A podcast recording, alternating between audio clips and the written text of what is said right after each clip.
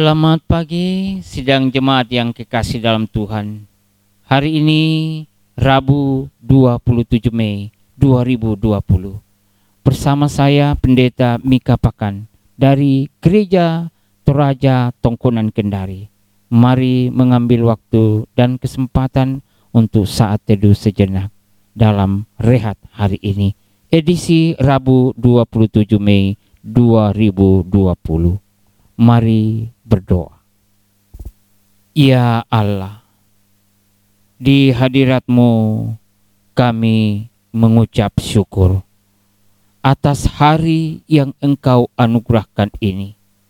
Dan kini ya Tuhan, mengawali semua yang kami akan alami dan lakukan hari ini, kami mau membaca dan merenungkan firman-Mu.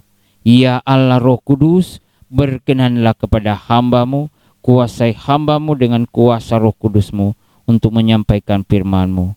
Hanya di dalam nama Yesus Kristus kami berdoa. Amin. Bacaan kita terambil dari pertama Raja-Raja pasal 8 ayatnya yang ke-62 sampai 68. Firman Tuhan Lalu raja bersama segenap Israel mempersembahkan korban sembelihan di hadapan Tuhan. Sebagai korban keselamatannya kepada Tuhan, Salomo mempersembahkan 22 ribu ekor lembu sapi dan 120 ribu ekor kambing domba. Demikianlah raja dan segenap Israel mentabiskan rumah Tuhan itu. Pada hari itu juga raja menguduskan pertengahan pelataran yang di depan rumah Tuhan, sebab di situlah ia mempersembahkan korban bakaran, korban sajian, dan segala lemak korban keselamatan. Sebab mesbah tembaga yang di hadapan Tuhan itu terlalu kecil untuk memuat korban bakaran dan korban sajian dan segala lemak korban keselamatan itu Lalu Salomo mengadakan perayaan pada waktu itu juga di hadapan Tuhan Allah kita selama tujuh hari bersama-sama dengan seluruh Israel suatu jemaah yang besar dari jalan masuk ke Hamat sampai sungai Mesir. Pada hari yang kedelapan disuruhnya bangsa itu pergi, maka mereka memohon berkat untuk raja, lalu pulang ke kemah mereka sambil bersuka cita dan bergembira atas segala kebaikan yang telah dilakukan Tuhan kepada Daud hambanya dan kepada Israel umatnya.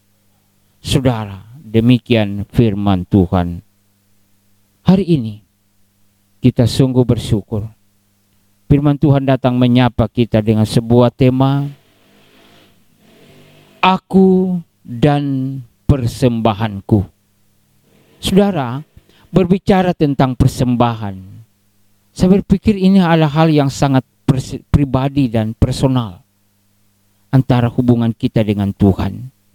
Dan berbicara tentang persembahan, tentu ini, iya, ini bukan persoalan berapa banyak yang kita beri, tetapi pertanyaannya adalah apa, mengapa, bagaimana memberi persembahan. Nah, bacaan kita Salomo mempersembahkan korban sembelihan di hadapan Tuhan bersama dengan umat Israel. Mereka menyatakan ungkapan syukurnya atas selesainya bait Allah dibangun oleh Raja Salomo. Mereka mempersembahkannya. Bayangkan saudara, 22 ribu ya kambing sapi dan 120 ribu kambing domba. Saudara-saudara ini luar biasa dan menakjubkan sebagai ungkapan syukur mereka kepada Tuhan.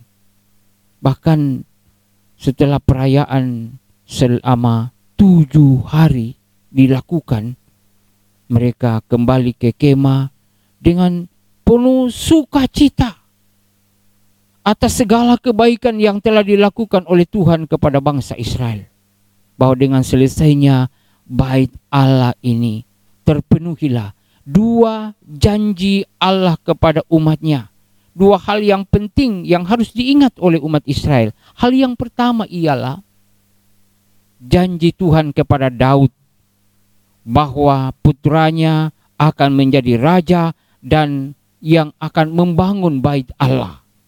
Hal yang kedua ialah Israel akan mengalami masa kejayaan setelah menaklukkan tanah perjanjian tanah Kanaan itu dan mendirikan pusat peribadatan di tempat yang telah dipilih oleh Allah. Bait Allah ini adalah simbol dari kehadiran Tuhan di tengah-tengah umat Israel yang mempersatukan. Persoalan bagi kita untuk kontes kita ialah bagaimana dengan sikap kita? Apakah kita terus mengalami dan merasakan kasih Tuhan? Lalu apa yang kita lakukan untuk menyatakan tanda ungkapan syukur kita kepada Tuhan? Apa respon saudara dan saya? Karena itu mari belajar pada Salomo dan bangsa Israel. Mereka menyatakan persembahannya dengan ungkapan syukur. Mari, nyatakan persembahanmu sebagai ungkapan syukur yang tulus karena tidak ada yang dapat melebihi persembahan sebagaimana yang telah dinyatakan oleh Yesus Kristus yang telah mengangkat kita sebagai anak-anak ketebusannya. Karena itu sungguh berbahagialah kita sebagai orang-orang yang telah ditebus di dalam Yesus Kristus. Nyatakanlah yang terbaik bagi kemuliaan Tuhan. Amin. Mari berdoa. Tuhan, ajarlah kami untuk selalu mengucap syukur atas anugerah-Mu dan tahu memberi yang terbaik dengan penuh sukacita, dengan ketulusan hati. Semoga seluruh hidup kami menjadi persembahan yang hidup bagi kemuliaan namamu. Dalam nama Yesus Kristus kami berdoa. Amin.